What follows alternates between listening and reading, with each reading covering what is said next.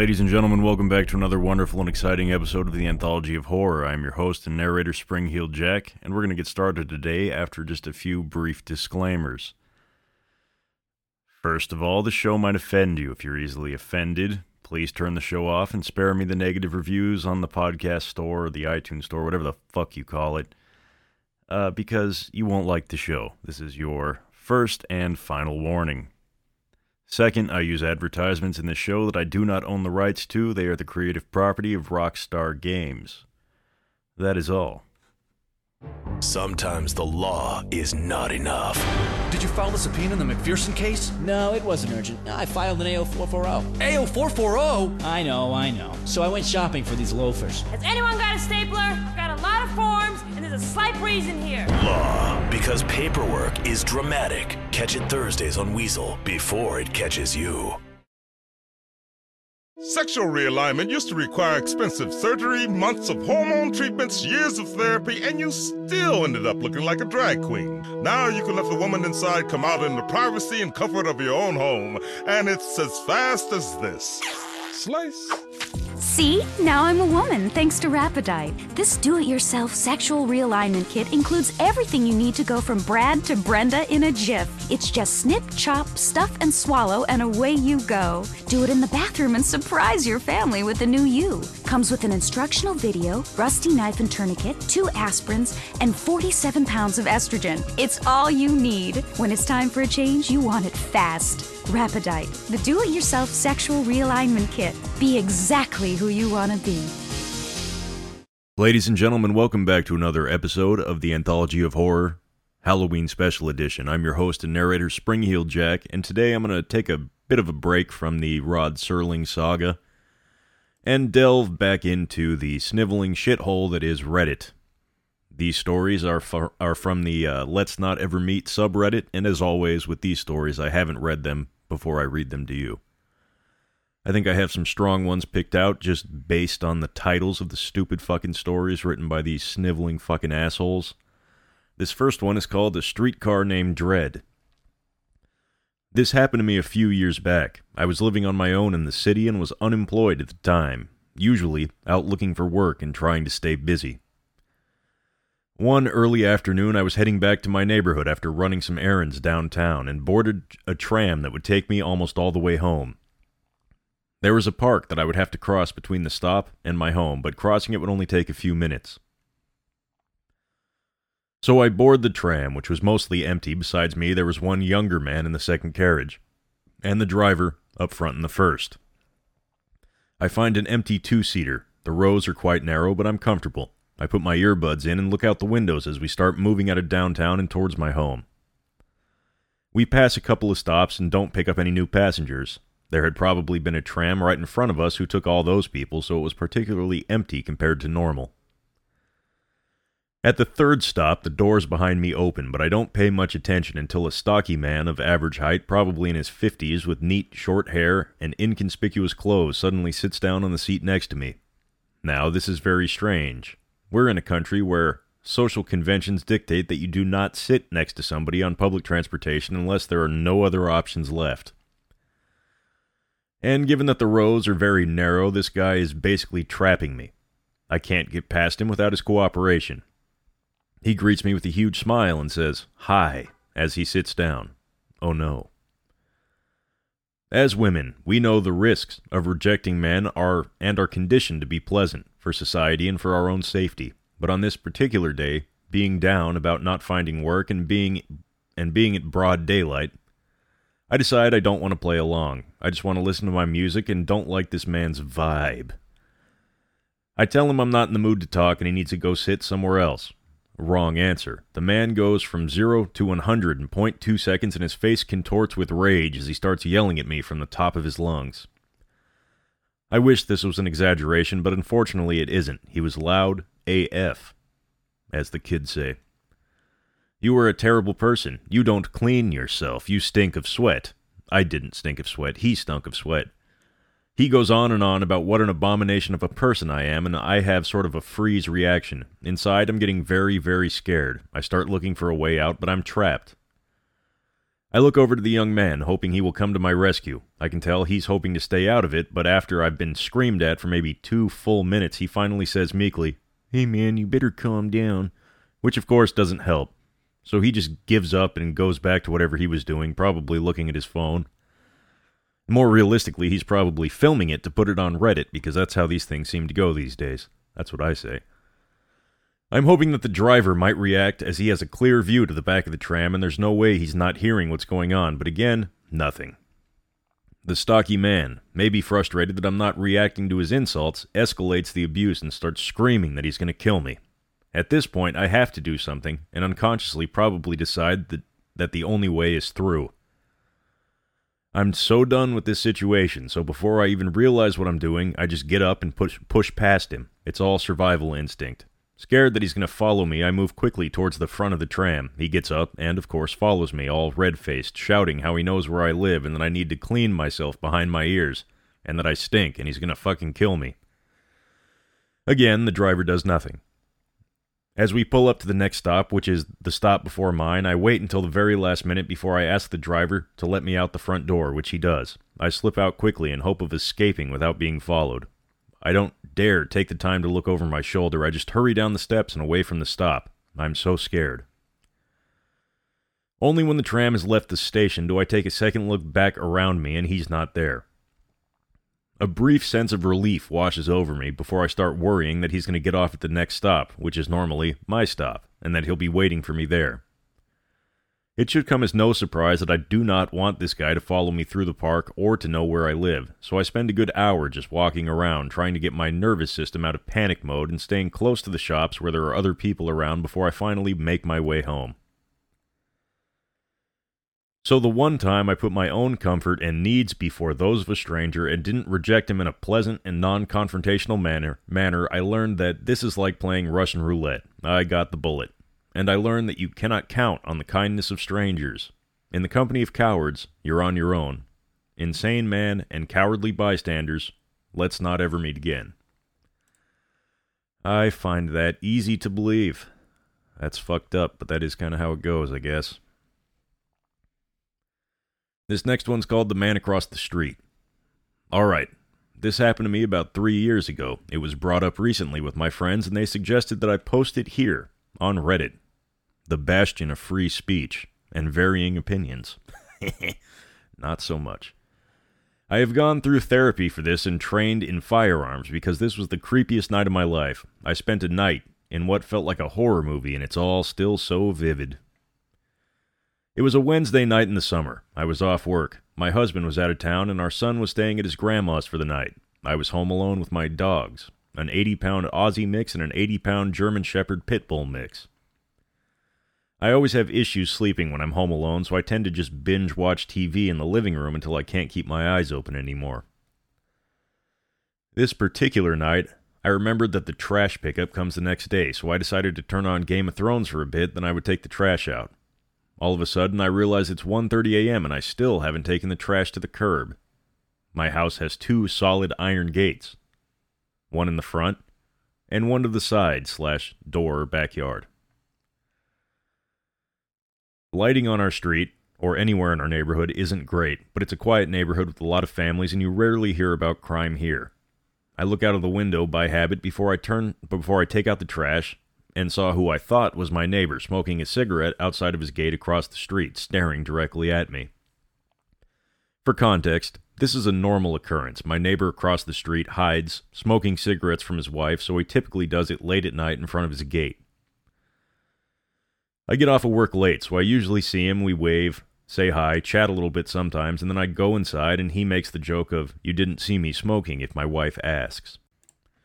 So, unbothered by seeing the guy, I go outside, grab my trash cans, open my squeaky iron gate, and take them out to the curb. I did not have my glasses on me at the time, so as usual, I waved and said hello. However, the guy who I thought was my neighbor threw down the cigarette and quickly walked off down the street.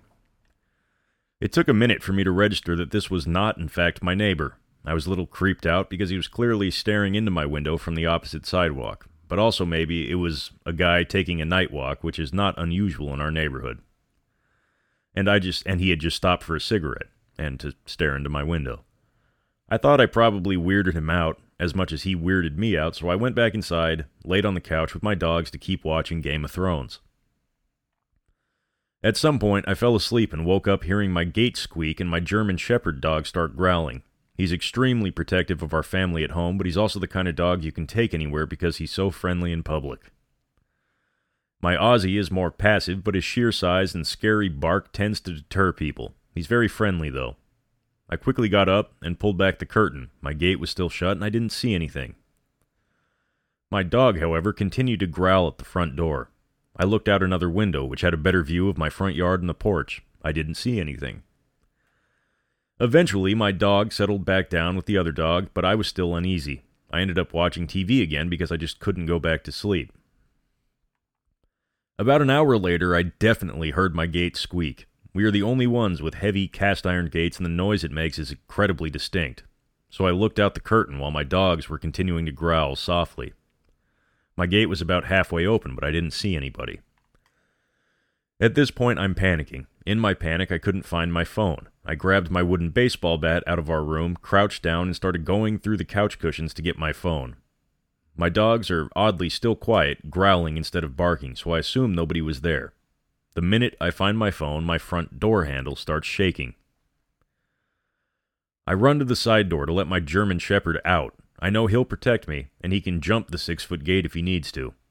My Aussie, going crazy, busts out one of our door sidelets. I heard the guy say, oh shit, and immediately I let out my GSD mix, German Shepherd mix, I guess.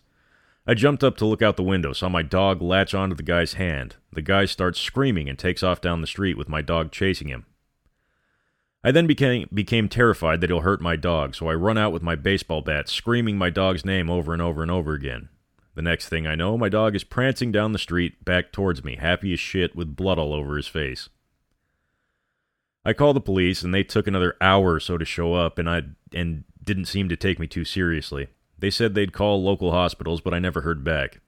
I called my husband crying, and he got on the next flight home.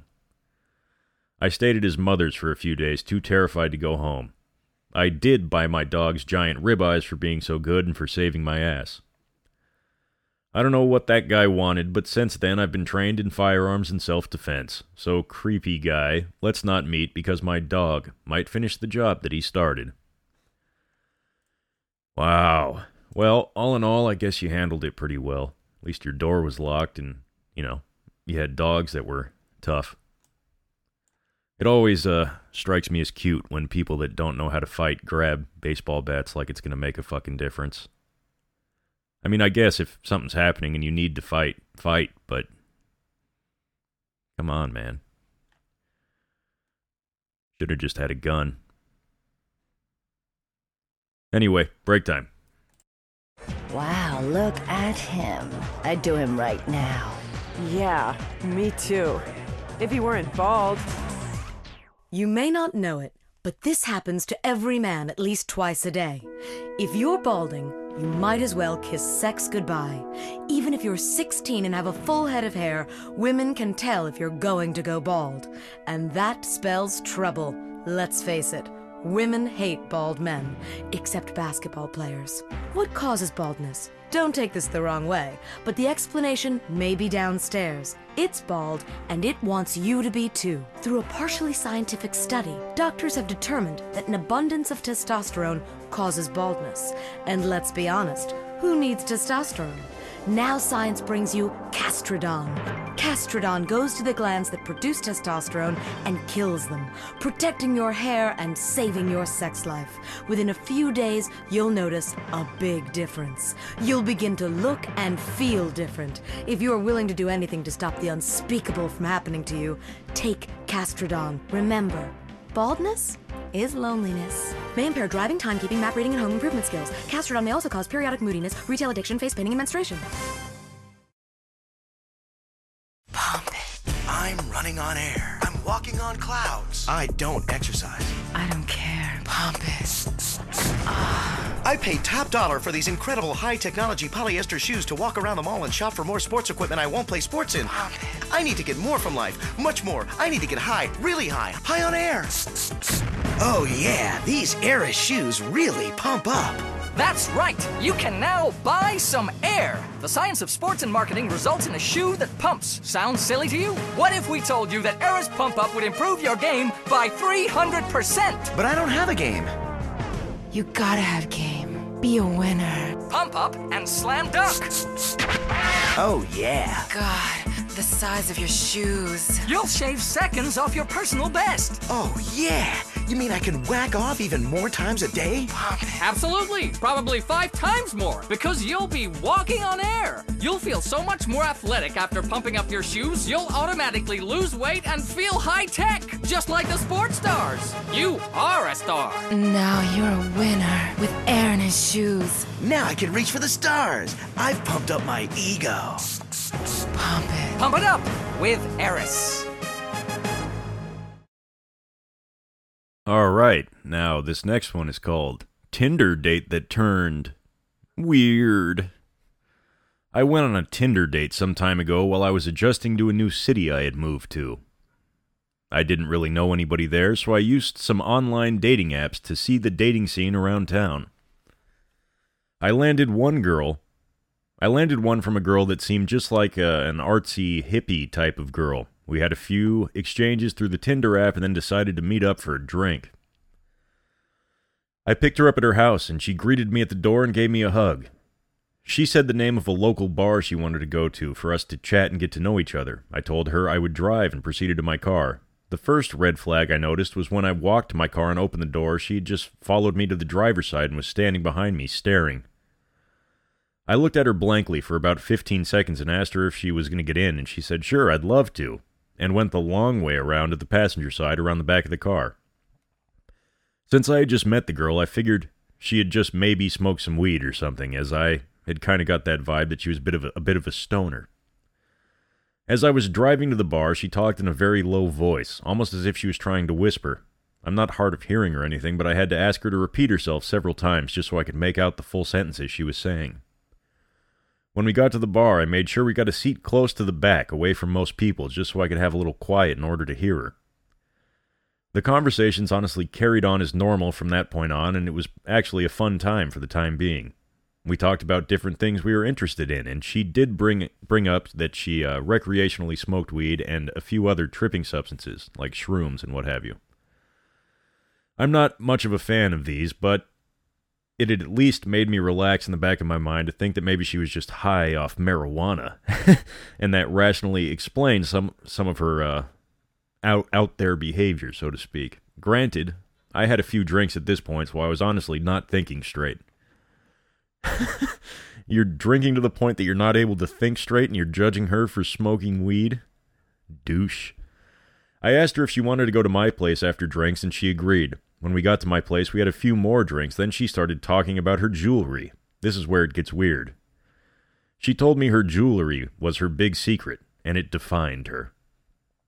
When I asked her why it was so important, she said, Actually, I'm Anastasia, and I was never killed in Russia. My jewelry is my link to my past. It was hard for me to take that seriously at this point with how much I drank, so I kind of challenged that statement using the little bit I knew about history. At this point, she freaked out and started yelling at the top of her lungs about how I don't respect her ancestors and her history. Then she got quiet and tiptoed right up to me and grabbed me by the neck. She then brought my face eye to eye with hers while she was holding my neck. She says at this point, I'm a shaman and I will curse you. My ancestors have destroyed many people and you do not respect that. You are from oppressive ancestors and they will be punished. Then she put her hand in a whiskey glass and made a cross on my face and kissed my forehead. Cute.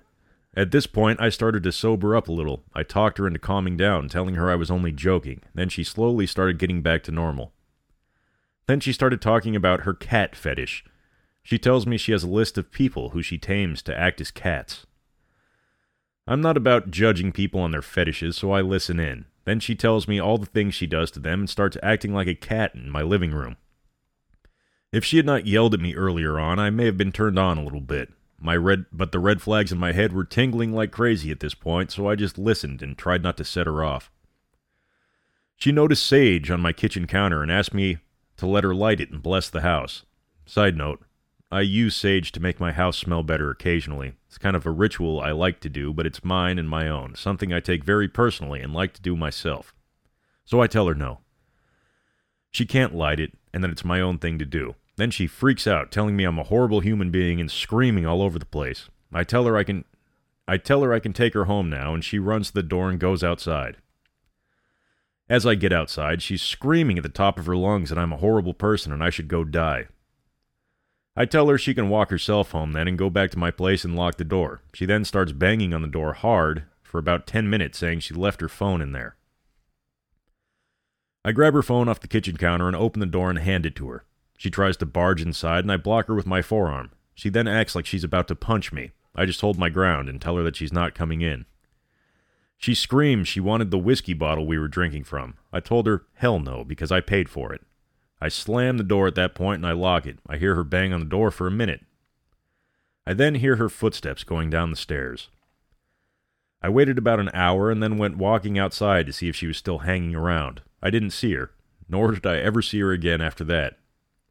I know this is probably not the scariest encounter ever, but for the next few nights I was creeped out and always walking around the area I lived to make sure she wasn't hanging around.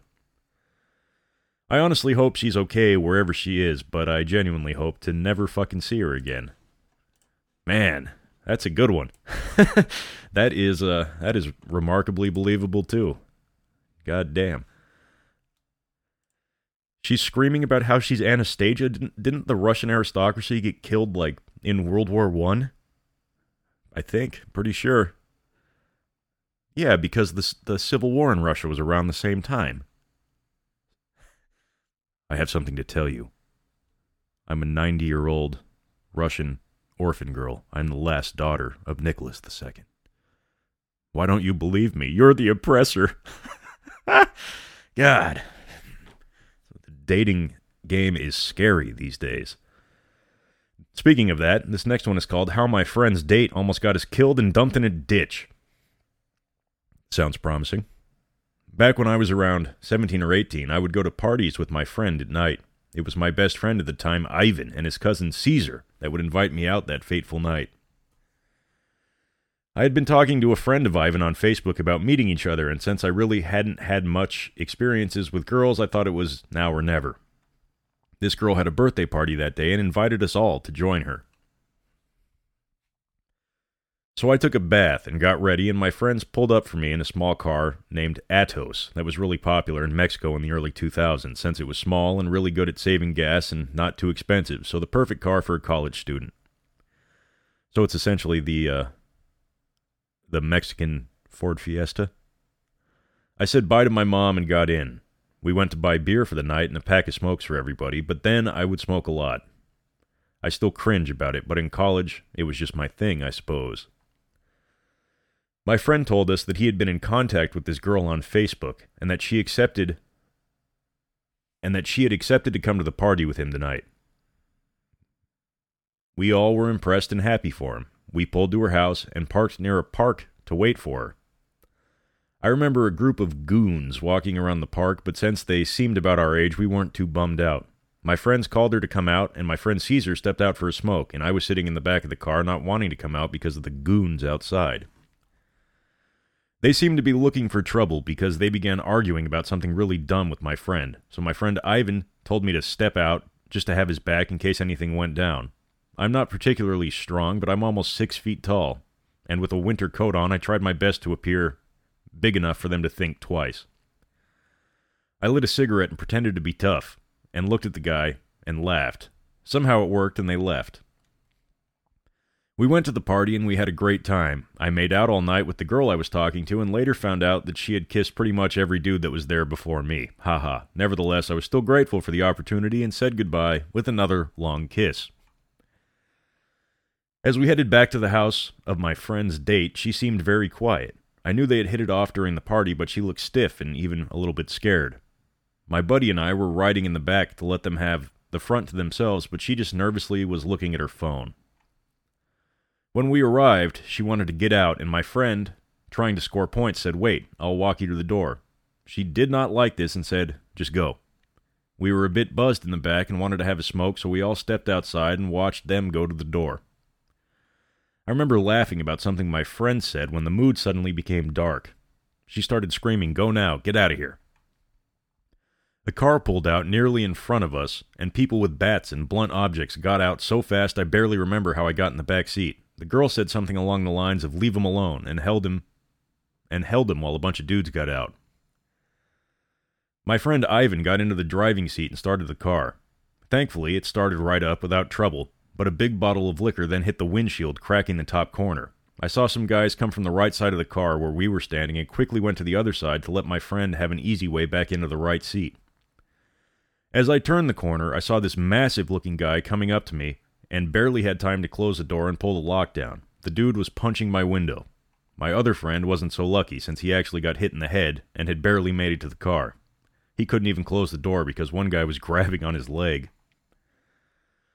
All of this happened in the span of six seconds. I acted all out of instinct, and thankfully we all got in, and my friend stepped on the gas while zigzagging in case they would shoot at us. We all were scared shitless and wondering what had happened. As we got back to our neighborhood, my friends were fuming mad. Both of them knew how to fight and could hold their own. I, on the other hand, am turning 30 next year and have still never been in a fight. Thankfully, I still have some cash left and told them we should go buy some illegal beer at midnight and tried my best to calm them down and convinced them not to go back to fight the guys. My friend Caesar had actually woken a dude up in the middle of the night with a phone call, and the man was ready to show up and throw down.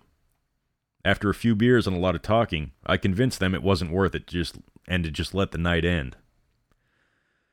I got home, my parents never found out, and I just fell asleep. The next few days, my friend Ivan called me and told me that the girl's ex boyfriend was actually a lead gang member, a gang known for beating the hell out of people and dropping them in water canals all around the city. My heart dropped out of my chest. We had been seconds away from getting beat down and maybe killed by a bunch of goons for some goddamn date my friend was on. If it wasn't for our quick reaction time, her backing them up a little bit, and something outside this realm that wanted us to get away, we might not have made it. To this day, I still stay awake at night, thinking of how fast and out of nowhere situations like this can present themselves in your life, and how many times have we avoided critical danger such as this. All I can say is trust your gut and your instincts. In the end, it all happens so fast, that's all you're going to have. P.S. Typed this out really fast, sorry for the bad grammar. Thanks for reading. Well, shit. That's why you always run background checks on people you're dating. That's what I say. Invade their privacy. keep your ass safe. Keep your ass out of trouble. I say that. Sometimes. Sometimes I say that. Anyway, break time. You think you're American, but do you drink American? Logger, the beer that brought the forest down. I like to relax after a hard day at work. And I like to relax hard. Get really drunk. So drunk, you can't tell your sister from your wife. Now that's fun.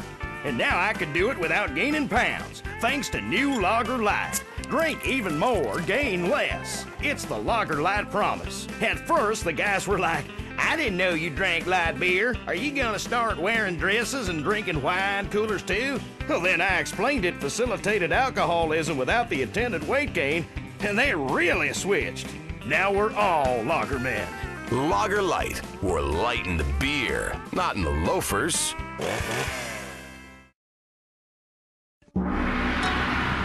He was a man at war with himself, fighting a war that someone else lost. It's over, Tim! The war's over! It's never over! You've seen him wipe out Exploder. Now, Jack Howitzer is Tim in his most challenging role yet. We're here, Tim! A preschool for slow children? You're the new teacher, Tim! Special Needs Cop. It's the story of a psychotic ex Marine showing tough love to special ed kids. One of you tards has been running Peruvian flake through the special ed school, and I'm gonna find it.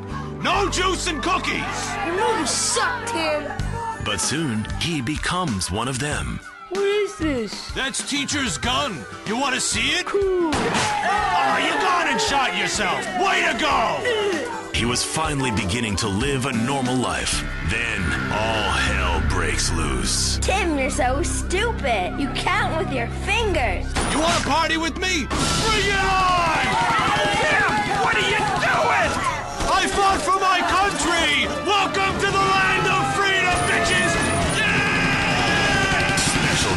cop. He had a lot to learn. This film cannot be rated. All right, this one the author has mentioned numerous times, uh, has a trigger warning, they say. Uh, there are aspects of sexual assault, mention of rape, and mention of drug use. So if you are sensitive to these issues, you've been warned. I've been meaning to post this here for a while. I wrote my first draft back in April, so it's taken a long time and a lot of therapy for me to be able to think about this experience. I've noticed how many people's stories take place over the weeks, months, even years, so I'm here to tell you that mine only occurred in 12 hours of my life. I managed to block out a lot of the memories surrounding this night, but early this year I was mugged and my PTSD returned, as did a lot of the missing memories of those 12 hours. This is the first time I'm telling anybody the full story of what happened to me. I haven't told my partner, my therapist, my parents, nobody knows the details. If there's anything that should be taken away from my story, it's this. Remember, you don't need to be polite to everyone you meet. I couldn't agree more. Be rude to people, they'll leave you the fuck alone. That's my uh that's my go-to. The setting. In October 2018, I was 18. It was my first year at university in a big city in the UK. I had always lived in the countryside before this, so I was never very street smart. About a year before I went to the university, I had started a relationship with this guy. His name was Jimmy. He's now my ex. It was my first real relationship, and I thought the world of him. But it was not reciprocated in a loving and compassionate way. Jimmy started off as very emotionally abusive and got progressively worse, worse, but that's a whole nother story. Now, at this point, Jimmy and I had been together for just under a year and had applied to universities in the same city, mostly, be, mostly by coincidence, but we ended up both moving to the same city. I wanted to have a proper student life, so I got accommodation in a student block on the other side of the city to him. Jimmy had been using drugs for quite a while, initially starting off just smoking weed, but this progressed rapidly, and by the time we were at university, he was regularly doing a lot of hard drugs, plus smoking weed multiple times a day. Honestly, I don't think he was ever sober. Huh. When we moved to university, we still saw each other every couple of days, and he found a regular drug dealer, Mark, that he had been using continuously since we got there in September. Jimmy used to buy from Mark multiple times a week, so on a handful of occasions I had briefly met him. Mark lived a lot closer to my student accommodation than to Jimmy, so a couple weeks before this all happened, Jimmy had started picking up drugs from Mark when he came to see me, meaning Mark would often be outside my my accommodations. Not cool, dude. Jimmy had asked me a few times if I would pick up the drugs that he bought from Mark, but I always had felt weird speaking to Mark on my own. Plus, I rarely smoked weed, so I felt weird picking up drugs in general. Yeah, dude, don't do that for him. That's his fucking problem. 6 p.m. One day at the end of October, Jimmy had plans to come and see me that evening and asked me again if he would pick up some weed from Mark. I was in a good mood that day and feeling more confident than usual, so for the first time I agreed to it. Jimmy gave me Mark's number and said that Mark would message me when he was on his way. Only around 10 minutes later I got a message from Mark saying that he was nearly outside my apartment and needed and I needed to go outside, so I did. Outside of my accommodation there was a quieter area with a lot of benches, so I sat and waited for him. Behind me was only a wall and a small contained area that had all the bins for the building. Out of nowhere, I felt someone's hands on my shoulders in a really weird and creepy way. I jumped, obviously, and realized it was Mark, who I barely recognized as I had only seen him a couple of times. I realized now that my back had been to the wall and the bin storage, so he must have been waiting there. I was immediately on guard because of how he touched my shoulders, especially because I didn't know him, so I shifted away from him and he sat down next to me. He began talking to me as if we were buddies, asking me a million and one questions about myself, like deeply personal questions. The whole time I was deflecting, not wanting to give out any information. So, uh, started asking questions about him instead. He began a really deep monologue about himself and his life when he openly told me that he had just gotten out of prison a few months before. It was for armed something, some kind of violent crime. I engaged his ramblings, just nodding along, but still trying to get back to the, the whole point of just picking up drugs for my boyfriend. Ugh, this is why you don't let dope dealers talk, man. They never shut the fuck up. 7 p.m. Not that I would know. So I've been told. I have always been able to talk to anybody, and was always taught to be nice when somebody is talking, so I ended up sitting there for around an hour and a half trying to get the conversation back to the reason I was there to pick up drugs for my boyfriend and to go. It was so long it actually started to get dark. This guy just kept talking. I knew my boyfriend was going to be coming over soon, so I kept looking at my phone to see if he was on his way, but he hadn't replied. Eventually, I told Mark that I needed to get back inside as I was meeting up with my boyfriend soon and then going clubbing after with some friends, so I needed to get ready, and could I please just pick up the drugs? He then said, Oh well, I can't give them to you here. There's CCTV everywhere. We can go inside so I can give them to you there. I had witnessed him giving my boyfriend drugs in the same spot countless times before, so I knew that this was fucking bullshit. I didn't want Mark to come back to my apartment, so I told him he could go into the lobby of my building, where there was a disabled bathroom. He could give them to me there. He agreed and followed me inside. We went into the bathroom. It was a very large room, so I didn't have to be too close to him, and he locked the door behind us. He then began fiddling with something in his pocket. I assumed it was the drugs, but instead he pulled down his pants fully and started peeing in the toilet. I was hugely freaked out. This guy just presented his dick to me and began peeing, but I rationalized that there was no way he had any sexual motive because he had met me and my boyfriend together, so he knew I was in a relationship. I just figured he really needed to piss. I'd kept my eyes shut the whole time, and when he flushed, I thought he fi- he finally would give me the drugs that I was there to collect. This whole thing had been going on for about an hour and a half by this point. He said, "I really want to roll myself a joint, but there's no space here to do it. Can I come and roll it at your desk, and I'll just give you Jimmy stuff in there?" I asked again if he could just give it to me now, and he said no, saying that I was being rude for not inviting him in. But at this point, I was wanting to get ready to go out with my friends for later in that evening, and I knew my boyfriend would be coming by any minute, so I figured it would be okay, even though I didn't want this. It's worth nothing that I. Oh, it's worth noting that I was emotionally abused by my boyfriend and knew he would be mad at me if I didn't collect his drugs, or if I annoyed Mark because he was his favorite dealer.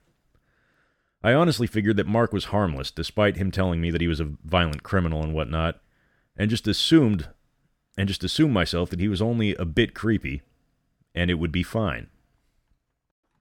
Reluctantly, I took Mark up to my apartment, opened the door, and let him in. I said he had to roll his joint fast because I had to get ready. Finally, he gave me the drugs that my boyfriend wanted, so I felt better at that point. He walked over to my desk, moved all my things to the side, and sat down, getting out the things to roll his joint. I can't roll a joint, but I've seen Jimmy do it countless times, so I know it doesn't take more than a minute or so. Mark keeps trying to talk to me, but at this point my answers are getting shorter and shorter. He rolls the joint so slowly I cannot even describe it. He then says, Well, I can't smoke this outside, so is it cool if I stay here and smoke it? It'll only take five minutes or so to smoke. I said no and told him that I had to get ready. He replied, It's okay, you can get ready with me here. By this point, I was over it. I messaged my boyfriend again to tell him to hurry up. Mark asked me again, and in my frustration, Mark asked me again, and in my frustration and wanting this guy out of my apartment, I said, okay, sure, just be quick. I then went out of my room into the shared kitchen. I only had two flatmates, and no one else was in the apartment that night. I grabbed a wine glass so that I could have some solitary pre drinks and returned to my room. I sat for another 15 minutes, being increasingly less polite, but he just kept talking to me. I drank my first glass of wine pretty fast and just decided if Mark was going to take ages, then I would just get ready ready on my own and go out with my friends. I told him that as soon as he finished smoking, he could just leave on his own. So I left him sitting at my desk, took some clothes into my bathroom, and jumped in the shower. 9 p.m.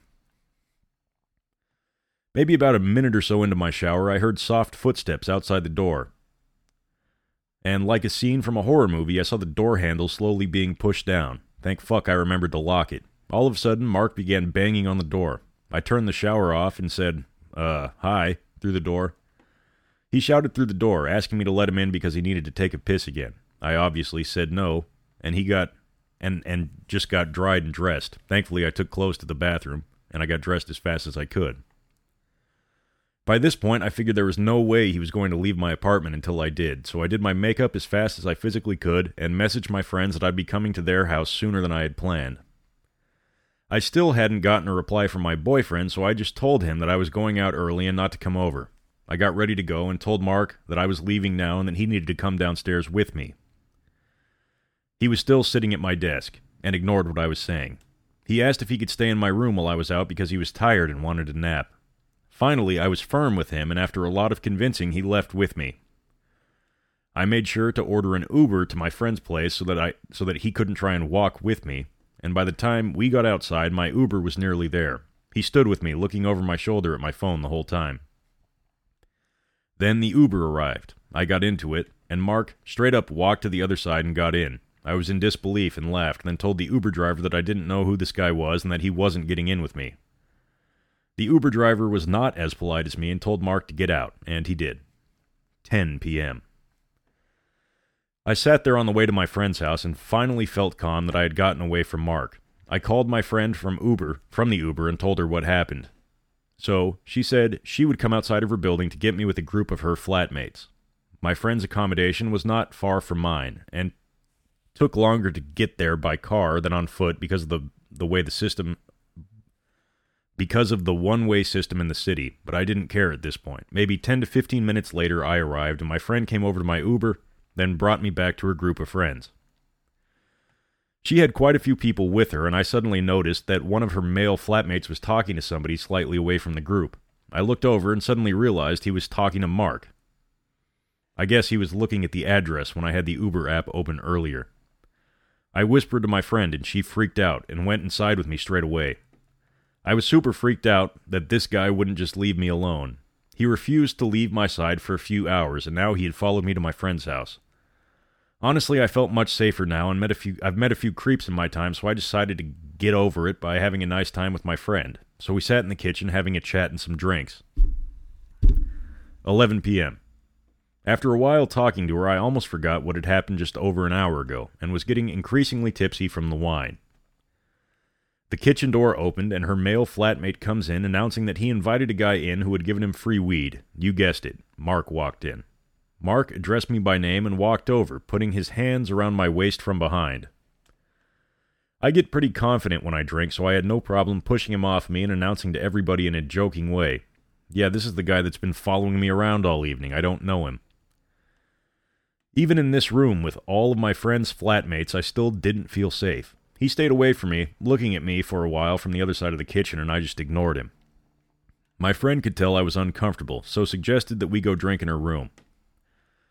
Around 30 minutes after going into her room, the door slams open suddenly and Mark is standing there. He says, Oh, I was looking for the bathroom. Can I use yours? My friend had one in her room. She tells him to get the fuck out, and he does. I'm honestly just bored of this guy's constant presence at this point, constant presence at this point, so we just decide to go to the club early. 12 a.m. We grab our stuff, run past the kitchen door and outside. My friends order us an Uber, and we get in and go to the club. After a while, some of her flatmates join us, but Mark does not, thank fuck. The people who had been in the kitchen and said that Mark had said that Mark left shortly after me and my friend left, but there was no sign of him now. I just try to enjoy the night, but being a poor student, I can't afford any more drinks at the club. As I begin to sober up, I realize how shaken up and creeped out the whole evening had made me, and I definitely don't feel safe. 2 a.m. After only a couple of hours, I decide that I just want to go home and sleep because the whole experience freaked me the fuck out. I take an Uber back, use my keycard to get into my apartment building, go upstairs and into my apartment.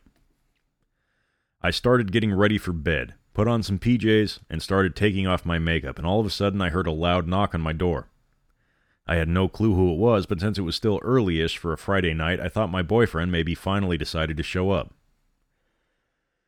My door didn't have a peephole, so I walked to the door in my PJs, unlocked it, planning to open it a tiny bit to see who was there, and then bam! The door flew open so fast that I was pushed backwards into my apartment and shoved into my room, which was directly across from my front door. In my panic, I froze, then looked up only to realize that Mark was now standing in my apartment. The realization started to sink in. Mark had just forced his way into my room, and I was trapped here with him. He was visibly angry and very high. He locked the door behind him and began rambling about how I was so rude for not inviting him in with my friends, for ignoring him, and for not letting him in the Uber, etc. I was terrified, so I ran over to my bed and grabbed my phone. He walked over behind me and began, began grabbing me, touching me as much as he could, so I shouted at him to get off. He saw my phone in my hand and immediately smiled, and told me to open the camera. I was terrified, so did as he said. He wanted a picture of us together. I did as I was told. I took a selfie with him, while he posed with his arms around me and kissing my cheeks and neck. He then screamed at me to unlock my phone, so I did. He made me open up my messages and send Jimmy the selfie of me and Mark sitting next to each other on my bed, so I did. He waited for it to send and then grabbed my phone and put it down on the desk. He sat at my desk for the next four to five hours, talking at me continually, saying how I was so rude, I needed someone to teach me some manners, how I had to do what he said because he was older than me, how Jimmy wasn't good enough for me, how I was so beautiful, and how he knew that I needed to be with him. He told me that his girlfriend knew he had been at my house that evening, and now she said he can't go home and it's all my fault. The whole time I continued bargain- bargaining with him, trying to get him to leave, but it didn't work. Occasionally, I would just lie down on my bed or sit and not speak. Each time I did, he would get up and wrap his arms around me or try to spoon with me, stroking my face, trying to kiss me, and trying to take off my clothes and touch me. Every time I fought him off, he would get angry again and go sit at the desk and keep shouting. I knew that this guy had previously been in prison for some kind of a violent crime, so I didn't want to make him too mad. I just sat there for hours and quietly sobbed, too scared of trying to leave because I would have to walk past him to get to the door. I was out of options. I didn't know if I could get out without angering him. I couldn't call the police because he had my phone and my flatmates weren't in, so my screams didn't mean anything to anybody. 6 a.m. While he sat at my desk, he kept smoking weed or taking a line of some kind of drug, so was becoming more and more out of it. He was becoming more sleepy as he smoked more weed until I was able to speak to him between ramblings. So I gently said I was going to the bathroom. I noticed he had his eyes partially closed, and I figured I only had one chance, so I took the opportunity and grabbed my phone off the desk as fast as I could, unlocked the door, and ran out of the apartment. The one thing I will always remember is being in tears, pressing the button for the elevator to come probably about 50 times because I was so scared he was going to come after me. As I got into the elevator, I heard him come out of my apartment, shouting my name, but the elevator doors closed as he looked at me. I was able to get downstairs and out of the building. I ran around the corner of my building in my pajamas and manically dialed the number for the police. I told them what happened and that this guy had been in prison until recently, and the next thing I knew, around five police cars showed up. I was in such a state and called my boyfriend to tell him what happened. He was still awake and hadn't come to visit that night because he was with a girl who is a quote unquote friend and said that now he didn't want to come to be with me because he had some weed on him and didn't want to be near the police. I told him to get to my place right now, and he reluctantly did. The aftermath. The police had to force entry into my apartment because Mark had locked himself in and barricaded the door. They arrested him, and he ended up going to prison for drug charges, but not for what he did slash tried to do to me. The police said they couldn't prosecute him because I had willingly let him into my apartment earlier in the night, and he hadn't physically done anything uh, to me, like sexual assault and attempted rape, plus holding me hostage in my own apartment, but okay. After I had given my statements to the police, I went back inside to see that after I had escaped my room, it was trashed. Mark had thrown things around and smashed things in anger. I'm so glad I got out of there when I did because I can't imagine what would have happened if I was trapped in the crossfire. I don't know what happened to Mark after that, but I moved out of that apartment and a couple of months later and away from the city as soon as I could when COVID hit. Also, uh, partially to make sure that Mark could never find me. I actually stayed in my emotionally re- abusive relationship for another year or so until I realized that I was too good to put up with Jimmy's shit. I had such severe PTSD from the incident that I couldn't go outside for months afterwards, which messed up the whole year, my whole first year at university. It has taken until now for me to be able to walk around at night, and being alone in public is still really difficult for me. I'm well aware that the ending is very anticlimactic, and I wish I had been able to advocate for myself, but I just shut down emotionally afterwards. I can't get too much into the details of the sexual assault and attempted rape because honestly, thinking about it makes me want to throw up. But I realize I was so lucky to be able to fight him off every time because without a doubt he wanted to hurt me. After this all happened, I started volunteering with people in prison for crimes like sexual assault to try and prevent them from ever reoffending. I think this is my way of advocating for others because I couldn't advocate for myself. If you take one thing away from this, stop being so polite. I was raised to be nice to everybody, and I realize now that being polite made everything worse. I wish I had never been so so polite to pick up drugs for my ex or polite enough to let Mark into my apartment when he begged. So to Mark, fuck you, let's not ever meet again. Wow, interesting story. And we're going to take a quick break.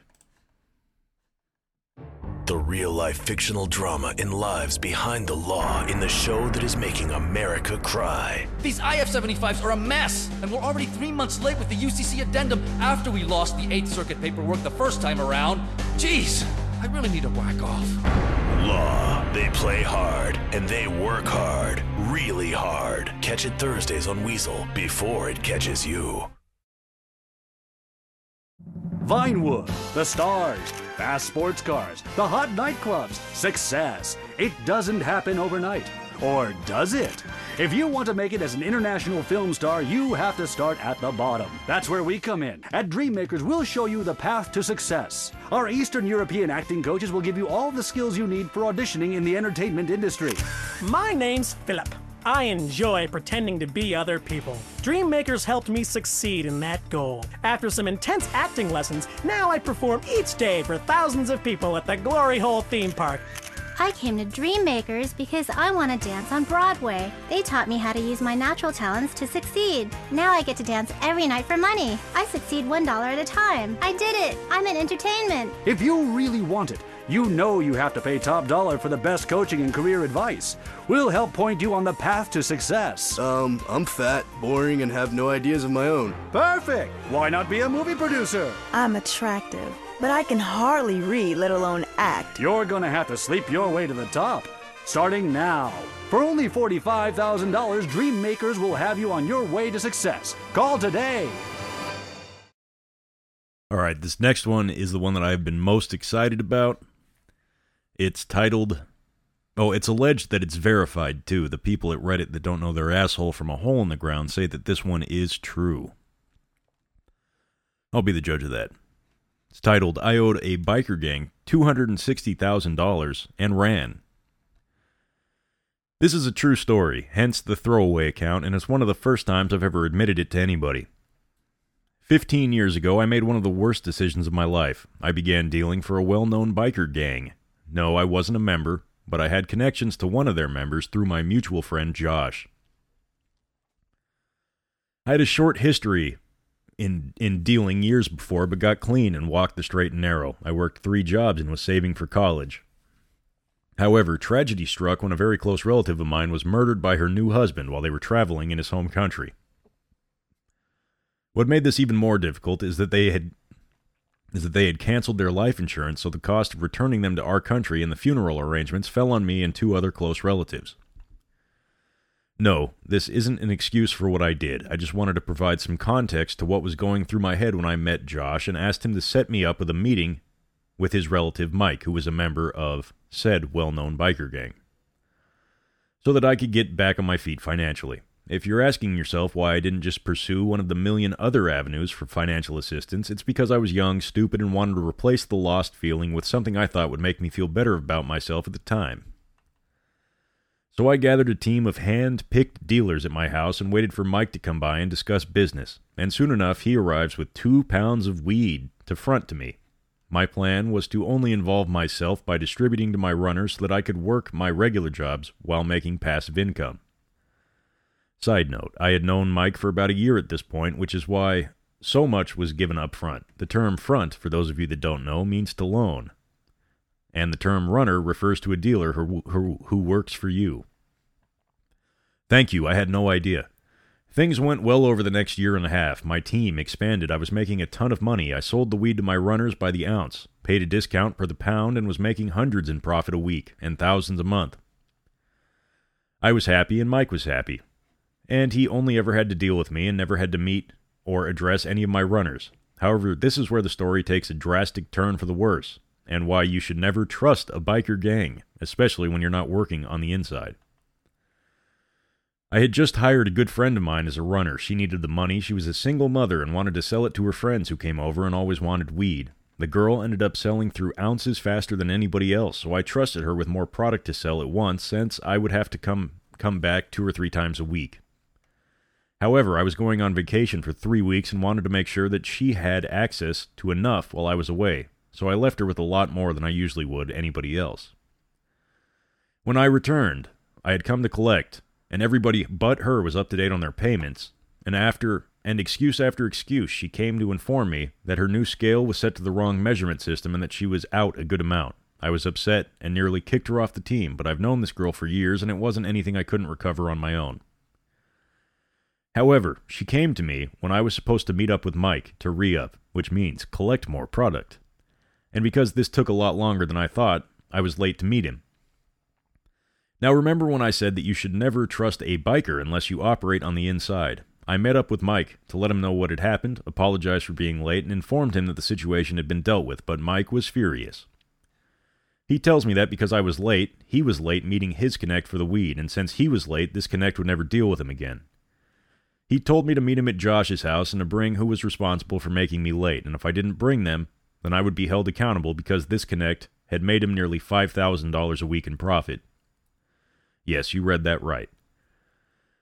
This man told me that him being late once dissolved a profitable relationship with a connect that earned him $5,000 a week. I already knew what this meant for my runner. We were good friends, and there's no way I was going to allow a single mother to go through what I knew was coming, so I showed up to Josh's house on my own and waited for Mike.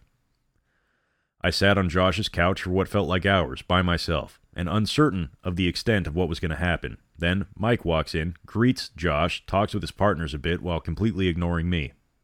The first five minutes go by, then ten minutes.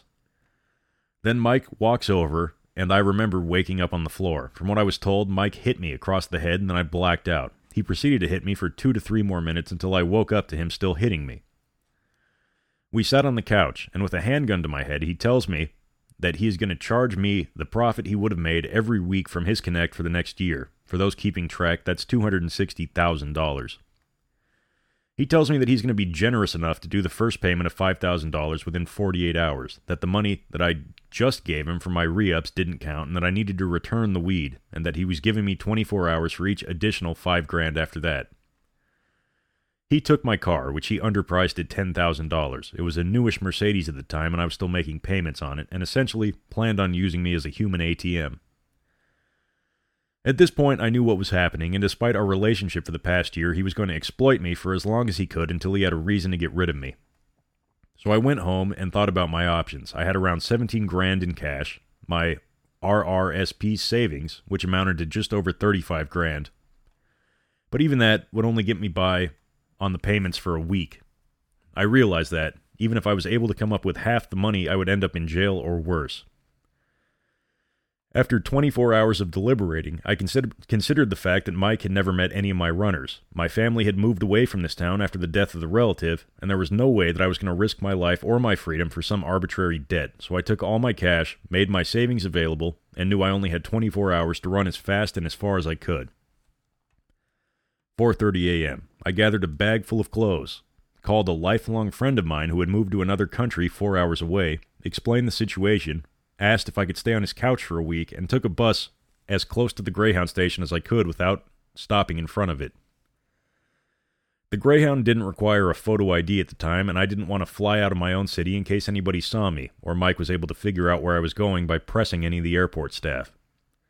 At this point, my heart was beating out of my chest because although the Greyhound isn't as busy as the airport, if Mike or anybody he knew saw me there, it was game over.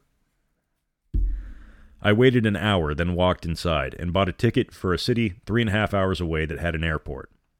Before boarding, I wrote down all my important contacts, removed the battery from my phone, and dropped it down in the sewer and began my escape.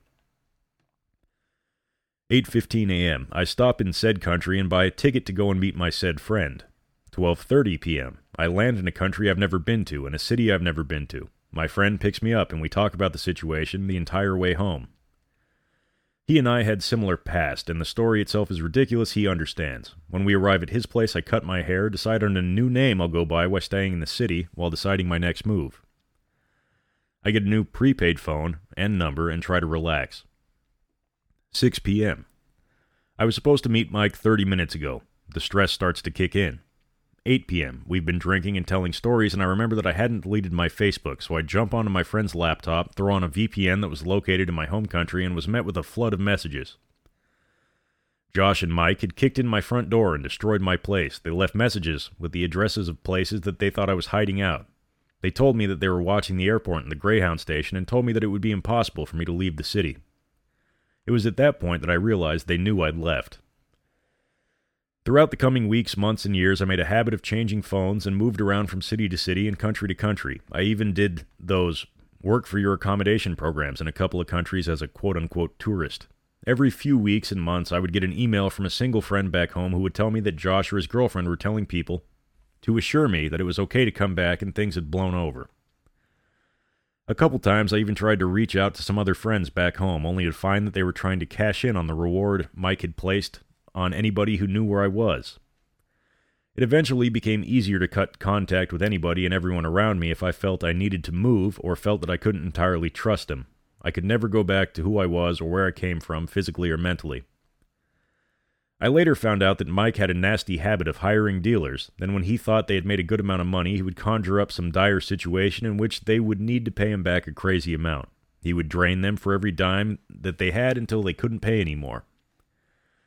After that, they would usually end up in a ditch somewhere. One of his associates, who happened to be my next door neighbor back home, was recently charged for first degree murder after taking a woman out to the woods and killing her. Although this did a number on my trust issues, I've made a lot of changes throughout my life since the event. I've changed my name, obviously. I'm in my mid 30s now. I have an amazing corporate position in a company that changes lives. I speak to schools about the impact of poverty, and it's taught me to empathize with people in different positions than my own. I own a condo in a very beautiful city. I'm engaged. I took up learning a second language, and I've never and I never take the second chance I've been given for granted. I've been clean for just over 15 years now. I've never told anybody in my new life about what's happened. I don't think they would even believe me. Even though I take full responsibility for my stupidity in my younger years, to the biker that is waiting to collect on his ridiculous $260,000 in debt, let's not ever meet again. I don't believe you. Fuck you. You're full of shit. There were VPN VPNs 15 years ago? Were there? Was Facebook even around 15 years ago? I don't know. But I question the integrity of your story. And fuck you for being a scammer. Anyway, thank you guys very much for tuning back in. This has been another episode of the Halloween special edition of the Anthology of Horror. I am your host and narrator, Spring-Heeled Jack, and if you'd like to reach out to me, you can do so by going to Instagram.com slash DukeLandis17. That is Instagram.com slash DukeLandis17. I appreciate you guys tuning in. Be sure to check back tomorrow for another episode. And if you haven't done so, please rate the store on the podcast store or on Spotify or wherever you listen. It helps the search algorithm. Thank you very much, guys, and until next time, stay spooky. Mackie drove up Peterbilt in 1973. He was a truck driver with a wife and kid to feed. With stars and bars across the grill, the cab was black as night. Yeah, the road was home and that truck was his life. He was an honest man, he meant no harm, but there was diesel in his veins. He was heading north on a southbound lane. He got mixed up with the drugs and guns, some bad shit going around. I got a feeling our friend Mackie's going down. He's a truck driving, gun toting, meth snorting, blue collar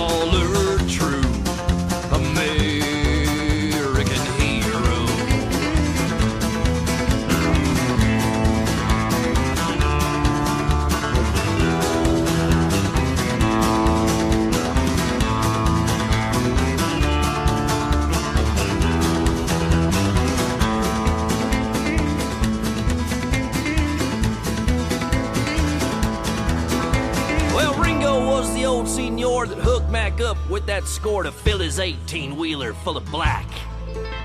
From Tennessee to Mexico, then dump it in San Diego. Some guy there from Seattle named Jack Coke. Well, it took three days to make the run, and Mac showed up with his old shotgun. He'd up a while, things were getting weird. See, Jack Coke was supposed to have the cash. Instead, he had some song and dance. Mac shot him in the chest right then and there. Cause he's a truck driving, gun toting, meth snorting, a blue collar